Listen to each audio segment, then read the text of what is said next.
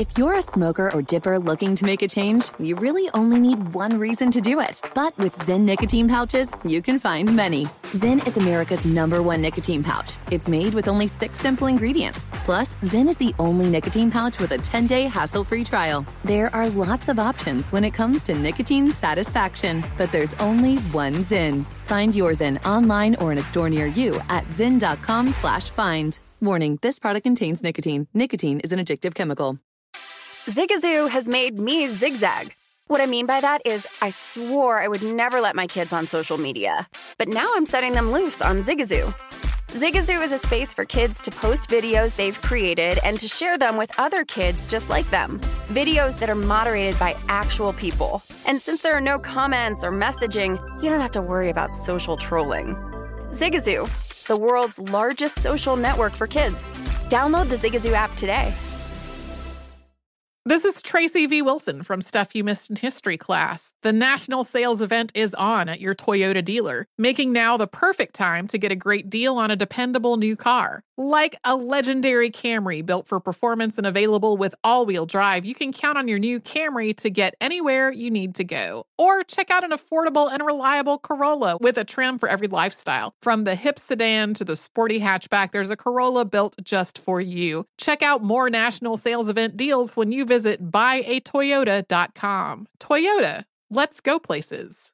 Pause for a big thank you to our partner making today's program possible. Managing your diabetes just got easier. The powerful new Dexcom G7 lets you see your glucose numbers on your compatible watch and phone without finger sticks. Amazing.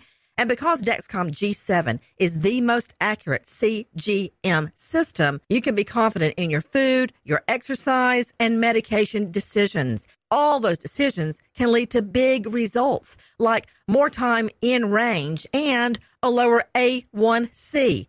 Get started at Dexcom.com. Dexcom data on file 2023. If your glucose alerts and readings from the G7 do not match symptoms or expectations, use a blood glucose meter to make diabetes treatment decisions. For a list of compatible devices, visit dexcom.com slash compatibility. Thanks, Dexcom, for being our partner.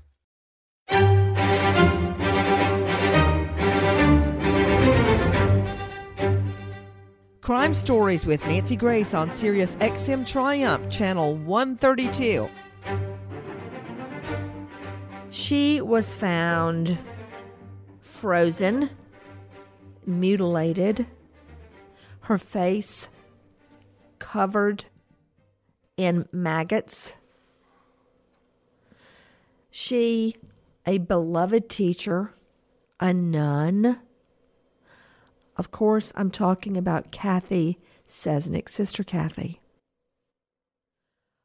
To this day, her murder unsolved. Questions echoing. Did the Catholic Church cover up this horrific crime on a beautiful young nun? But more important, who murdered Sister Kathy? I'm Nancy Grace. This is Crime Stories, and I want answers. Sister Kathy was reported missing when she did not return home to her apartment one evening, the apartment she shared with another nun. She had gone out to buy a gift.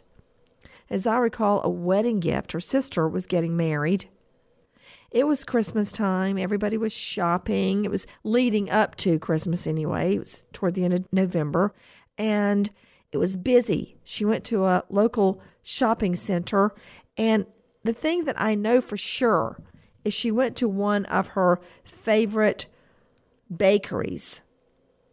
And I believe she made it to the bakery and came out of the bakery and got in her car because the fresh buns were still sitting on the seat, the passenger seat up front in her car, when her car was finally located. Kathy Cesnik, sister Catherine Cesnik, was beautiful, popular, a 26 year old young nun who had taught at an all girls Catholic school in Baltimore.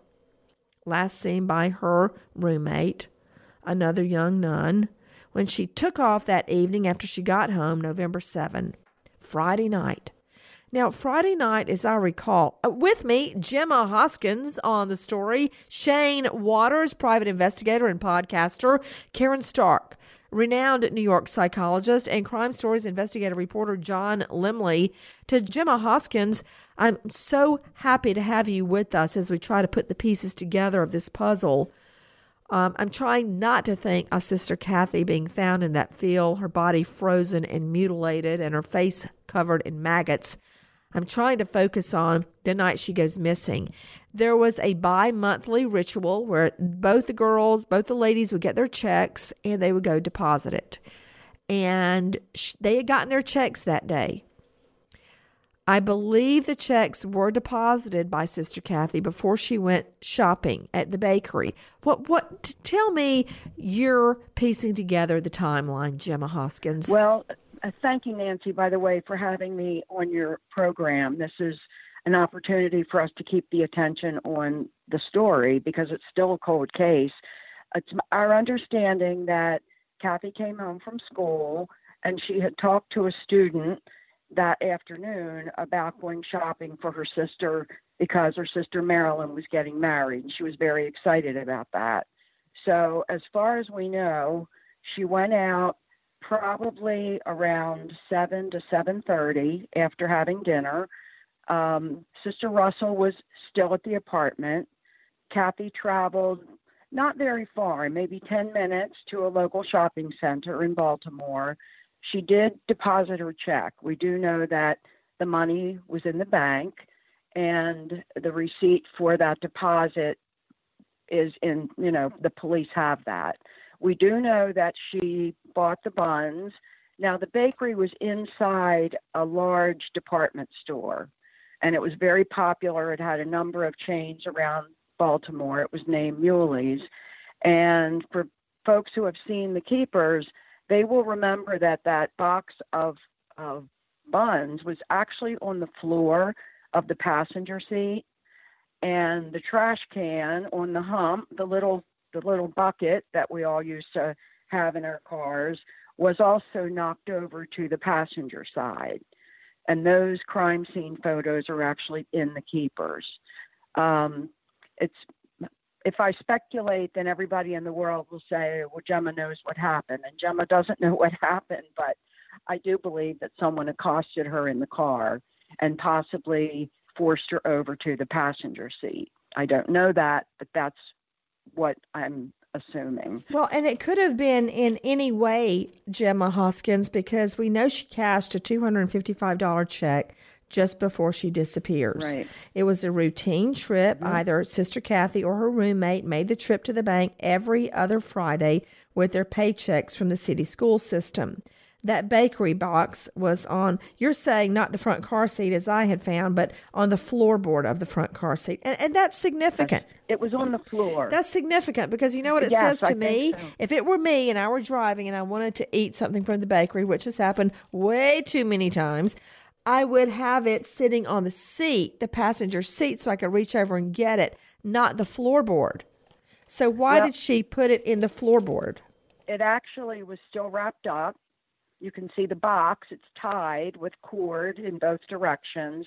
It's not mashed. It's it's you know intact, and it is on the floor of the passenger side. And that was from Hecht right? Exactly. H E C H T S. Um, there was a bakery, Muley's yes. Bakery, within Hecht's department store. Correct. So I believe someone actually saw her there, but we don't need an eyewitness because we know she made it that far. Right. Now, Hecht's Bakery, Muley's Bakery, was someone there? Was someone there following her after she cashed her check?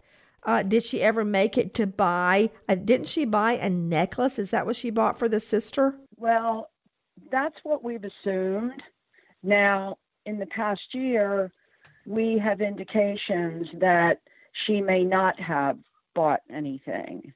Um, the the police have an interview with someone at the bridal registry in the Hecht Company, and it indicates that Kathy was asking questions about how to set up a bridal registry. Uh huh. So we we have a question mark about the necklace. We don't know, and there was no receipt found or anything in the car that indicated that a gift had been bought. There was no card. Did she still have the money from the cash? She either I think she d- cashed some of the check, and do we? Did, what happened to the cash? The cash was not in the car.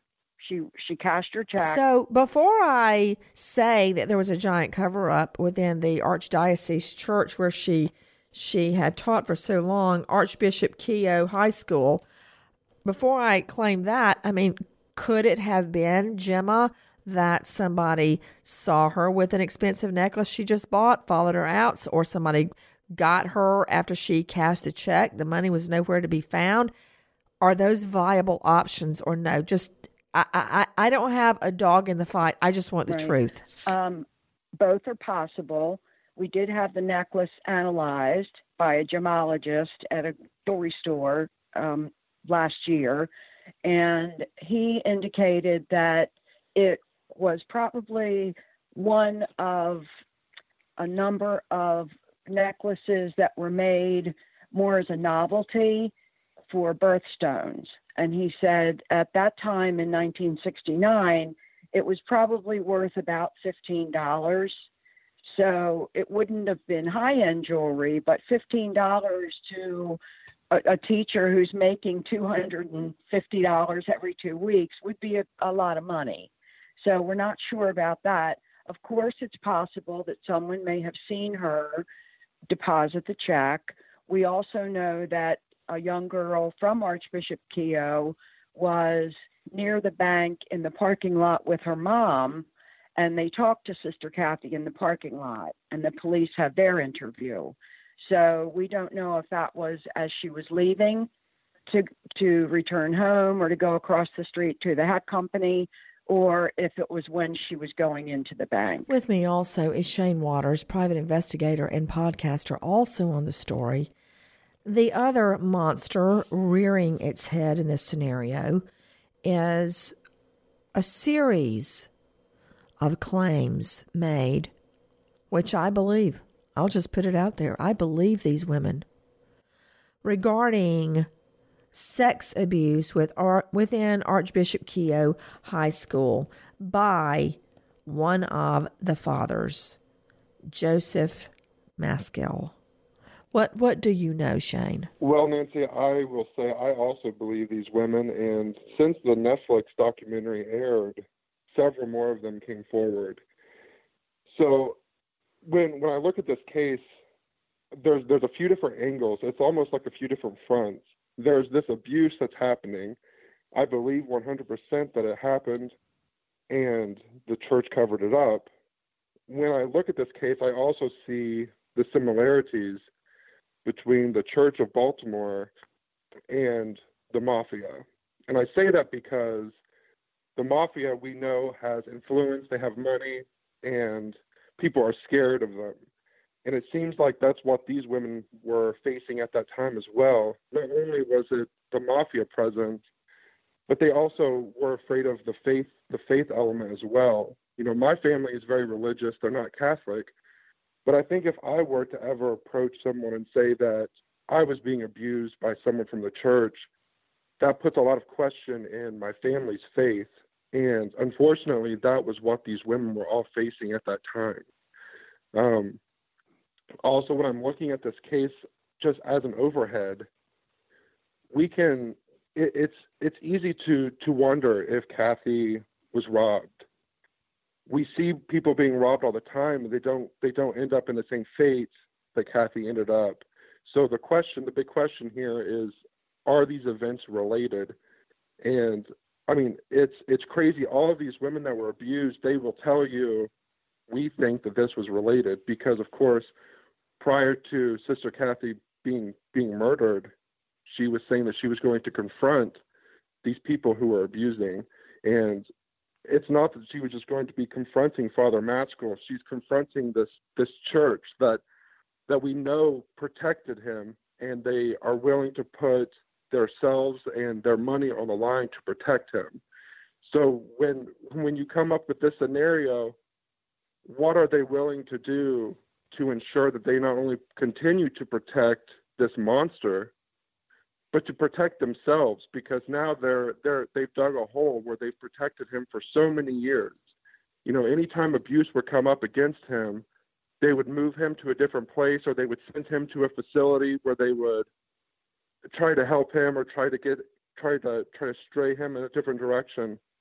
But after so long, you know, if if if Sister Kathy would have came out at that time and made a big noise against them, that's a lot of people with a lot of money and a lot of influence that would have gone down. And I don't see that them being willing to let that happen. To Shane Waters uh, and Gemma Hoskins, the big question is while Sister Kathy, we don't have evidence that she was molested by the priest, A. Joseph Maskell, she seemingly knew all about rampant molestation, sex molestation in the Catholic school, Archbishop Keough High School. In fact, isn't it true, Gemma Hoskins, that she, quote, ran interference for one of his molestation victims that didn't want to see him or encounter him? Correct. What a horrible, Correct. horrible position right. to be in as a young girl being raped and molested mm-hmm. over and over and over at school by the person that when you're in confession, you're literally speaking to God. And you have to see the person at school. And she's apparently one of the victims enlisted Sister Kathy to keep her away from her molester. Correct. So Kathy knew about everything. Was she about to blow the lid? Gemma, what can you tell me about these victims? Well, I know uh, firsthand of three women who, when they were girls, uh, confided in Kathy. And um, the first one I know confided in December of 68 the other two in 19 in the spring of 1969.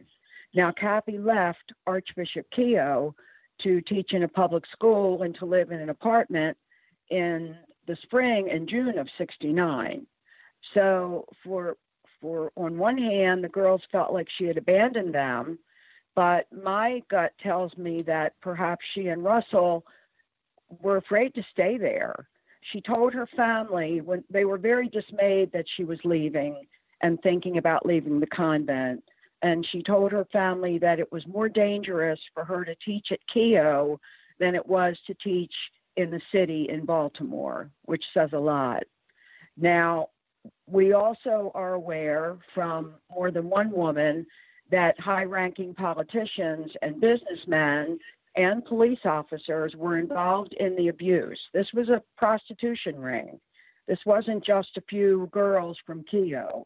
There were drugs involved, there were sleazy motels involved, and everybody took care of each other. If it goes all the way to City Hall, and it did, then everybody's taking care of each other. The police are taking care of Maskell. The uh, politicians are taking care of the businessmen and the police. Nobody talks. The police are being serviced, some right at the school, coming in the fire door into Father Maskell's office where drugged and hip or hypnotized girls were there and money is exchanged. When I think that I was in that building, it makes me so angry that the only thing that divided us from that hell was a one inch door it's appalling because we knew nothing about what was going on. And we know that I believe much of the many of the administrators in the building knew what was happening. They refused to talk to the police, the ones that are still living. They've been told by their superiors not to talk, and it's not right. Somebody has to blow the whistle. This is not okay. And well, there, I, there's uh, some credence a fair bit of credence to Gemma's story because we know that Father Joseph Maskell was a chaplain and counselor there at Archbishop Keough High School. He had a brother on the police force. And there is no doubt that Sister Kathy knew about the abuse. Not only did he have a brother on the police force, he was a counselor or the chaplain to the force as well. So there are a lot of connections between him and the police. Correct. To Karen Stark, psychologist, joining us out of New York. Karen, I mean, I, I'm Methodist, I'm not Catholic, but when I hear about a Methodist minister who has done a horrible deed, I am mortified. I think it, it it's just horrible because that's someone you look up to, that you trust. I consider my minister, uh, who we have male and female ministers at our family church. I consider them not only friends but confidants and someone that I would go to to pray for or with me in times of need. You know, it's hard to to take in that someone who is a person of God that we look to, that we look up to, and I do, I look up to them. Even though I've heard countless stories about this priest did that, this preacher did that, this minister did, and most of them are they're true. To think that these young girls were in this position to be raped over and over and over and Maskell was transferred from one place to the next, and now you've got a dead nun. I mean, why do people? Why are explain the the thinking, the mindset of when you will not report molestation because it is a priest or a pastor? Well, I think it's important for you to know, Nancy, and for everyone listening, that it's not just a priest or a pastor, it's anyone who is older who's in a position, it becomes a position of authority. So if it's a parent, it doesn't matter who the person is that's doing the molestation. When you're a child, and that means if you're in elementary school or if you're in high school, you are blaming yourself and ashamed of what happened. You don't really understand that you are not to blame in a situation like this and it's shameful. That person who wanted Sister Kathy to, you know, keep her from seeing the priest, I can promise you that it wasn't because she was just angry with him. She felt bad about herself. And there's a conspiracy of silence because nobody wants to come forward and reveal that this has happened to them they believe that they have somehow contributed to this occurring. And so it's shameful on so many levels. Does that explain it? Yes, it does, Karen. And as a crime victim myself, on several levels, um, and having dealt with so many sex attack victims, a lot of times you just don't want to talk about it. And you feel that somehow it was your fault. And, and it's sh- shameful. And that's the way so many sex attack victims feel. And then add on the layer of the attacker getting away with it. You feel like nobody's going to listen to you, nobody's going to believe you. So shut the hay up. And your family may not believe you. Your family, who may be wedded to the church, may consider you at fault. I mean, it's just, in their minds, it's just not worth it. Gemma Hoskins, isn't it true? You're a senior there at Keough High School at the time Sister Kathy goes missing, right? Correct. Yes, correct. What was it like when you discover she's not at school today? Yeah. What happened? Well, at the time that she disappeared, she was no longer teaching at Keough. That's she right. She was teaching at Western High School in the city, but we were told that she was missing. That you know there were no cell phones and no Facebook, but our our telephones, our landlines, all the girls were all calling each other, and a whole community showed up at her apartment to help search. And you've seen pictures of all the police cars. Well, there were that many families looking as well. We were bewildered we didn't know that perhaps she just needed to get away. Maybe she, you know, just needed some space. We had no idea what happened to her. It didn't make sense. Well, was she the kind of person that needed space? Well, she kind of made her own space, but we knew nothing about the abuse. So we had nothing to assume. We none of us knew anything about what was going on at the school except the girls it was happening to. So I'm sure their mindset was very different. And I know that I've heard uh, one woman say that she had confided in Kathy and has felt guilty that she might have been responsible for Kathy's death. So none of us knew what was going on. Well, listen to this. Listen to this, Gemma. Uh, with me, Gemma Hoskins, Shane Waters, Karen Stark, and John Lemley. Guys, listen to this. This is Donna von den Bosch, who suffered horrific abuse. She actually got a meager settlement with the Catholic Church. She was attacked when she was just 14 years old by the same father, Maskell. She had been a bright, uh, excited, happy freshman at the school. And here she is on WJZ describing how she was given a drug laced soda while she was at a Catholic youth picnic and then raped by Father Maskell and another priest. Listen. He was psychotic. Here's this parish priest that I've known since I was 12. And it's all so confusing. And this would go on for the next three years. She opens up to WJZ, telling how she served a drug laced soda at a Catholic youth picnic and then raped by Father Maskell and another priest. I'm just woozy. I fall down. He lays on top of me. He puts his legs in between my legs to spread my legs apart and rapes me. She goes on to state that at school she would hear her name called over the loudspeaker, telling her to report to Father Maskell's office. She said that sometimes she would go in and be raped, and sometimes he would have a Coke. She would be drugged most of the time and would be threatened. Listen. Sometimes I would go in and be raped. Sometimes he would have a coke. I would be drugged most of the time. He would keep guns in his top drawer.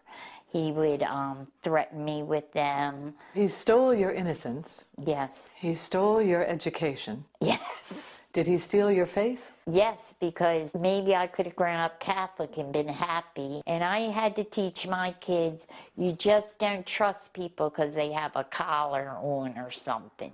You know, monsters hide. You've seen a monster. Yes, yes. How do you feel about the Archdiocese now? This has to stop. People have to take responsibility. I hope they find um, out the terrible deeds that were done and justice be served. I also hope that other survivors hear that you can survive, you can move on, don't be fooled into silence. So, in my mind, John Lemley, the fact that the church settled, it wasn't for a lot, but they did make a $40,000 settlement for all the rapes she endured at the hands of uh, Father, and I say that with um, dirt in my mouth, Maskell. So, to me, that uh, tells me her story is true or why would they have settled? And a lot of that didn't take place until 20 or so years later, two decades uh, after the abuse. I think it would be uh, interesting to go back to the the timeline of that early uh, November evening when Sister Kathy disappeared. To uh, bring a little bit more forward about the case. Now, a few hours went by after Sis- Sister Kathy told Sister Russell that she was going to cash her paycheck, um, go to the bakery, maybe do a little shopping. It it's 11 o'clock. Uh, a good number of hours have gone by, and so uh, Sister Russell becomes worried. So she calls two of their priest friends who drive over to the apartment they eventually decide to call the police and then they wait and they wait for hours. In fact, at one point, um, they even celebrate mass at the at the kitchen or dining room table, um, just hoping against hope that that Sister Kathy just shows up. Around 4:40 the next morning, it's still uh, very dark. Uh, Sister Kathy's brand new green Ford Maverick is found with mud on it, unlocked, illegally parked just diagonally uh, across from her apartment. And this is interesting. The back end of the vehicle is actually in the road. Um, and Sister Kathy had a designated parking spot behind the apartment building, so she certainly would not have parked there. It's it's as if someone wanted that vehicle found, but there was no sign of the nun anywhere. Well, I can tell you this, John Lemley, she did not park that car that way. No, not at all. And it was uh, several weeks, it was months later before, uh, on a cold, cold January day, uh, Sister Kathy's body is found by a hunter and his son.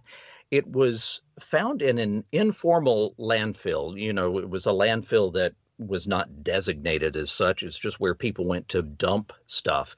Uh, it was on Monumental Road in a r- remote area, uh, a good distance away from Kathy's apartment. And uh, after an autopsy was performed, it was revealed that Sister Kathy died from an intracerebral hemorrhage after a fracture to her skull that was uh, inflicted by a blow to her left temple, uh, they think by a blunt instrument. When Sister Kathy was reported that night, dozens of cops, a half a dozen dog teams searched and searched a wide swath of Baltimore and that neighborhood looking for clues. Headlines in the papers were City police fail to find missing nun. And as John Lemley is reporting, the next time she was seen, it was a horrifying sight. There she was, her face covered in maggots.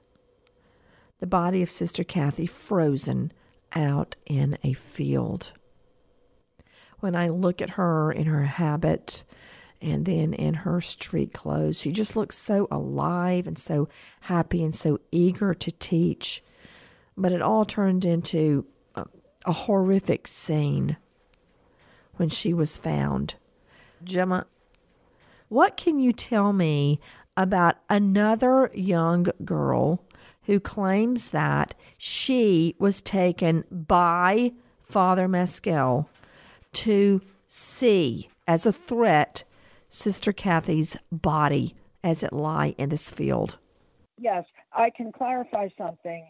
When Kathy's body was found, there was not evidence of maggots on her face. This has been a real um, issue of, of what actually happened.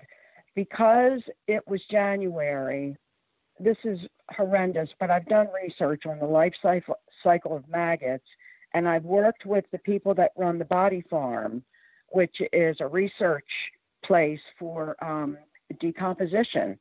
And what I learned was that because it was very warm after Kathy disappeared, when Jean was taken to see her in November, there were live maggots on her face and on her body. Now, in January, there was no evidence of that, but in reading the autopsy, which I have, have a copy of, and by the way, Werner Spitz, and we all know who Werner Spitz is, um, he he uh, explains that there were maggots in her trachea and her esophagus. So that what happens when the weather gets cold is that live maggots burrow deeper to where it's warm. And I have to try and stay objective about this because it's very emotional for me to think that this happened to the person who was my mentor and the reason I became a teacher. Because to think of her in this in this setting is just really difficult for me. But the maggots actually were not on her face, they were inside her body, and that showed up in the autopsy. You know, I find that really interesting, Gemma, what you're saying, because the witness says that there were maggots. And I, I believe, I, Gemma, you're going to laugh. I, I had one of the oldest judges in the Fulton County Courthouse who was, I would also like to point out, the sharpest and the smartest judge I ever knew. Luther Alverson told every jury the same jury charge. It is your duty as jurors to make all witnesses speak the truth, impugning perjury on no one. Which means stories can vary to a certain degree. That doesn't mean the people are lying. That means maybe they saw it at a different angle, maybe this, maybe that. So if this if there were maggots in her throat, her esophagus, and this young girl is brought out to see the dead body and says there are maggots. I don't know what she saw. Maybe she saw one. I, I believe that given your scenario, that I think that both both witnesses are speaking the truth. But how did the girl get out there, and why didn't she report the dead body? Right. Well, she was taken by Maskell, and this was after she had been abused for, by him for quite a while he told her that he knew where Kathy was.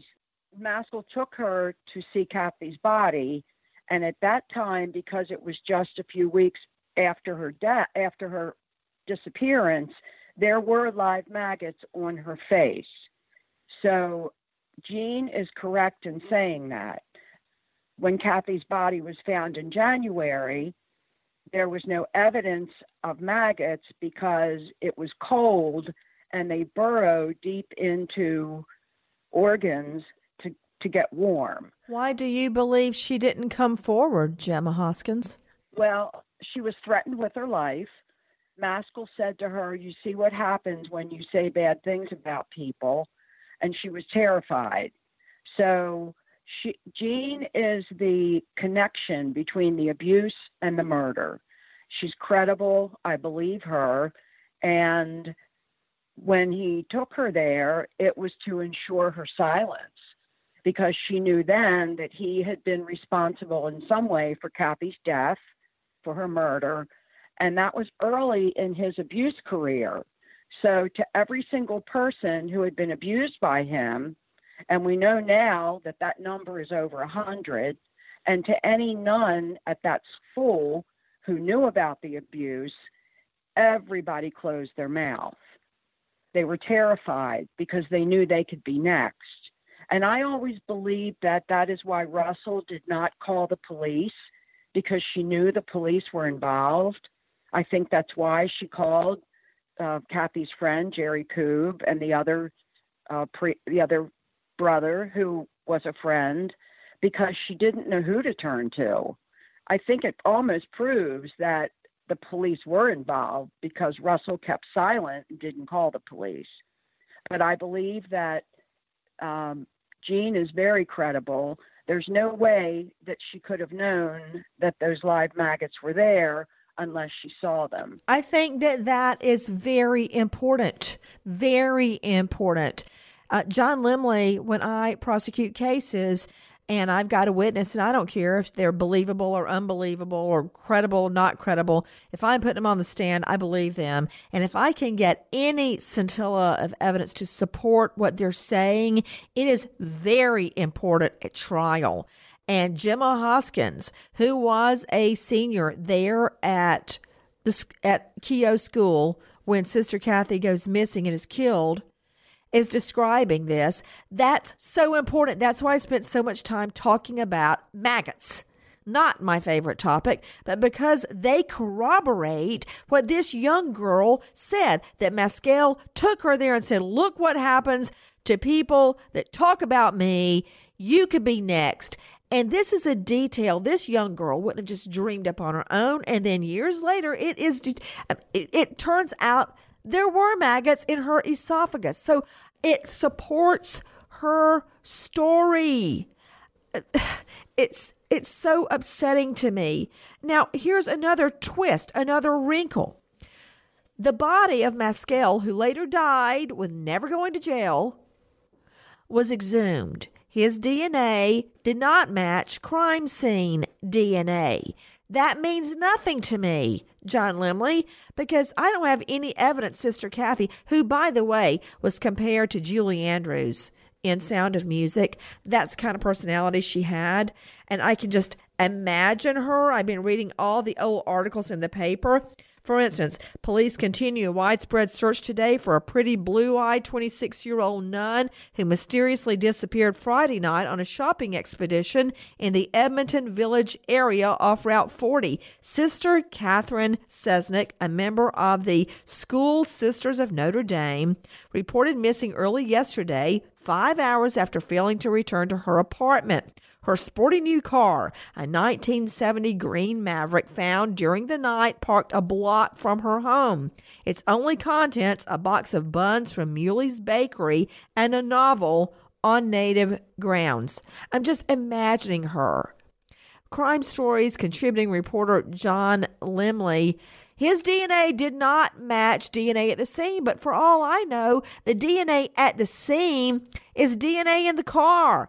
It could be on the car. It could be anything. It could be on the paper bag. That does not mean anything to me, Lemley. Where did the DNA come from they're talking about? Yeah, the um the DNA uh was was found at the scene. Uh, that's been under wraps a little bit because even well, so many scene? decades the car the apartment the bank the store the ba- the bakery bag the body what what Where, what scene there's so there's a, a primary a secondary and a tertiary crime scene here right this was was this was found uh, connected with the vehicle and uh, surrounding uh, uh Kathy's body there, uh, where they found her on that January morning. Are you sure that's where the DNA came from? I can clarify. it. Gemma, go ahead. Because I'm not clear either. Where did the DNA come from? Okay, the DNA came from a cigarette butt. All right. It was found at the crime scene. But at this point, the police have asked me not to share exactly where at the crime scene. That's all I can say, but it was at the crime scene where her body was found. But I can't tell you specifically where because I've been asked not to. So it was where her body was. Yes. And Right. um, Absolutely. I That's for still, that, but M- D- my Gemma. No, we've that- got to keep the integrity of the investigation. exactly. Gemma, here's the thing: it still means nothing to me because I don't know how that cigarette butt got there. It may or may not be connected. I, s- you just can't tell me that he was not involved in some way. I will never tell you that because I believe he choreographed the whole thing. Whether he was there or not, we don't know. Yeah, read between the lines. The cigarette butt was at the crime scene, and my, I, my opinion is that it may have been a decoy Okay. because it hasn't matched anybody, and so perhaps, you know, these guys were I think they were in cahoots. They weren't stupid. Maskell was a was a monster genius, and if he involved thugs, anybody could have thrown a cigarette butt in there from any place, and everybody would have gone in the wrong direction. Gemma, let me ask you a question. What was his personality? Was he charismatic? Was he attractive? I mean, I've looked at him. He's not attractive to me, but why were people drawn to him? Okay, Maskell was charismatic in he was very brilliant. He was very smooth, smooth talker. To me, he was never physically attractive. Um, people say, you know, who would play him in a in a movie, and I can't think of any. He's not George Clooney, but um, very insidious, always watching. It's my understanding that he would consult with the nurse, the counselor, and the dean each week about what girls were having problems mental, physical, school, emotional. And that would be his shopping list. I hate to say it that way, but that's how he preyed on his on his victims. Um, girls who were having issues, girls who were upset, girls who were, you know, experimenting with drugs or were having problems at home. He was looking for anybody that he could manipulate. And I'm not saying that all the victims were in that situation, Alan? but he was drawn Mm. to certain types of girls that he knew he would be able to manipulate. He would say mass. He did not live at Archbishop Keough. He would come to say mass, and he was the chaplain. The other priest that was there was the head of religious studies, and that was Neil Magnus. He also was abusive. He is actually the first person that some of the girls uh, interacted with in confession, and then he asked them to come to his office. So he and Maskell would abuse girls together.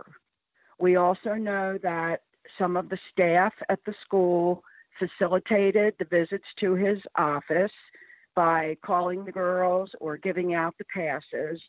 A lot of people knew what was going on, and nobody was talking about it.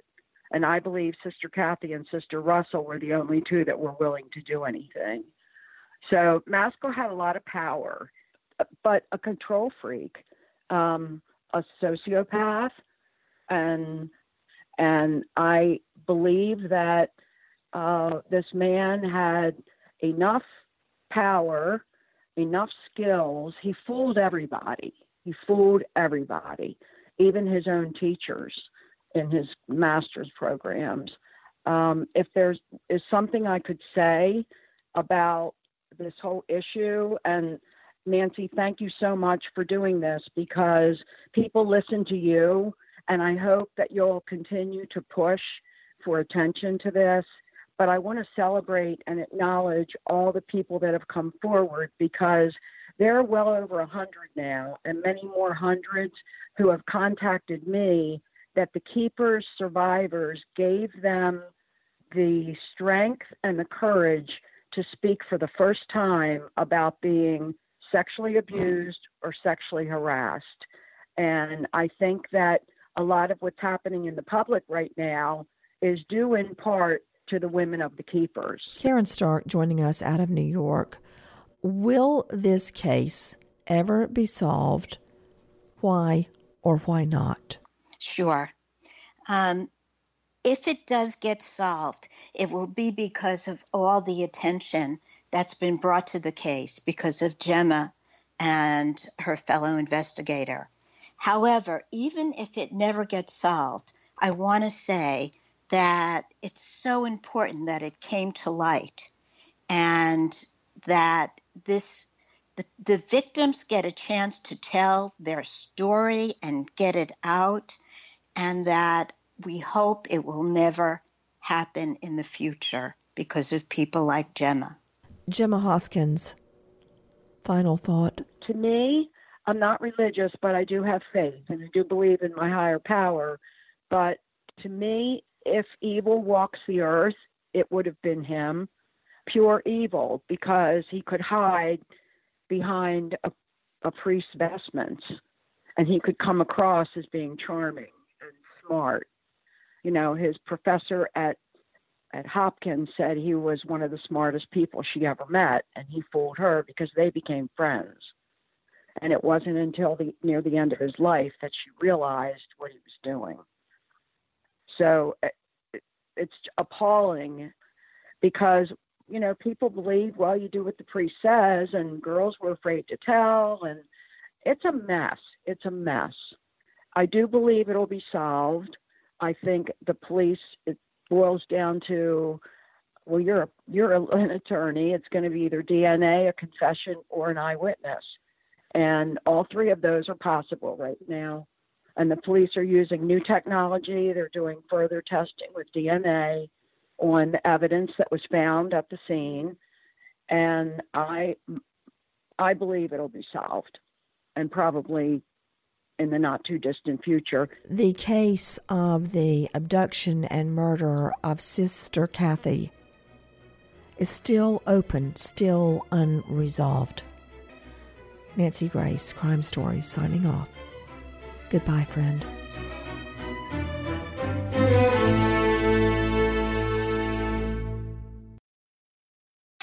Zigazoo has made me zigzag. What I mean by that is, I swore I would never let my kids on social media, but now I'm setting them loose on Zigazoo. Zigazoo is a space for kids to post videos they've created and to share them with other kids just like them. Videos that are moderated by actual people. And since there are no comments or messaging, you don't have to worry about social trolling. Zigazoo, the world's largest social network for kids. Download the Zigazoo app today. Does money stress you out? Let Facet flip your financial chaos into clarity. Finding Facet immediately put us at ease. Facet's innovative approach to financial planning ensures your money works as hard as you do, enabling members to experience the joys of having your finances in order. And that makes us Facet for life now, I guess. Visit Facet.com, F A C E T.com to learn more. This ad is sponsored by Facet. Facet Wealth is an SEC registered investment advisor. This is not an offer to buy or sell securities, nor is it investment, legal, or tax advice. These testimonials are from current Facet members who are not compensated. All opinions are their own and not a guarantee of a similar outcome. Residents at Brightview Senior Living Communities enjoy enhanced possibilities, independence, and choice. Brightview Dulles Corner in Herndon and Brightview, Great Falls offer vibrant senior independent living, assisted living, and memory care services through various daily programs and cultural events. Chef prepared meals, safety and security, transportation, resort style amenities, and high quality care. Everything you need is here. Discover more at brightviewseniorliving.com. Equal housing opportunity. There's plenty to celebrate in March and.